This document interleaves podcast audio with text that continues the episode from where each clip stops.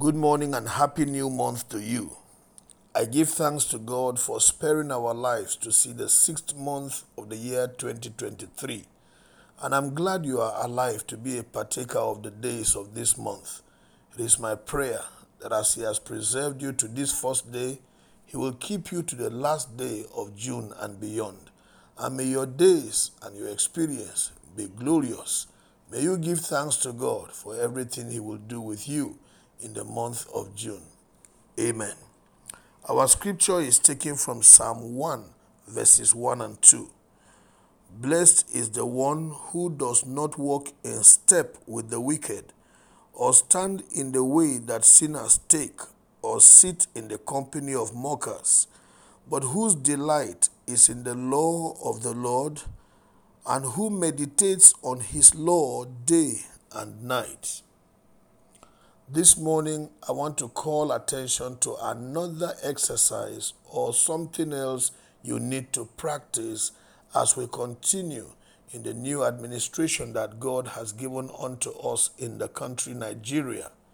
I have recommended that you should make praise something you must do daily, reading the Bible something you must do daily. And thirdly, I want to recommend that you don't just read the Bible but meditate on it. This is one of the practices of the righteous.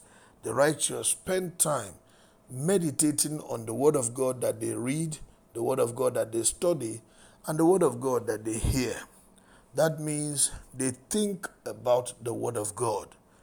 They reflect on the Word of God in relation to their lives and what God will expect of them. They spend time to ponder on the Word of God and ruminate on it. They make the Word of God like cord in the mouth of an animal that the person that the animal chews again and again. They take time to relate with the Word of God. They are not in a hurry. It's beyond just reading, but a time to engage with that Word and to apply it to one's life. That is what brings the refreshing. That is what brings the growth. That is what leads you to taking certain decisions and actions that line up with the Word of God and therefore make you pleasing unto God. Meditation helps you to see some gaps in your life that are not lining up with the Word of God, and it helps you to begin to determine to close up those gaps to stop doing certain things or to begin to do some in accordance with what you identify in your life as missing. I am trusting God that in this new dispensation, you will not pay attention to day to day errors that you see in the administration or that you see people make here and there, but rather that you will spend your time thinking about the Word of God because God is perfect, in Him there are no flaws. When you look at men, you will always see mistakes and flaws, and that could annoy you, that could make you unhappy. But if you spend your time thinking about God and His Word and the things that He does in your life, I'm sure that you will always live a life filled with joy and rejoicing.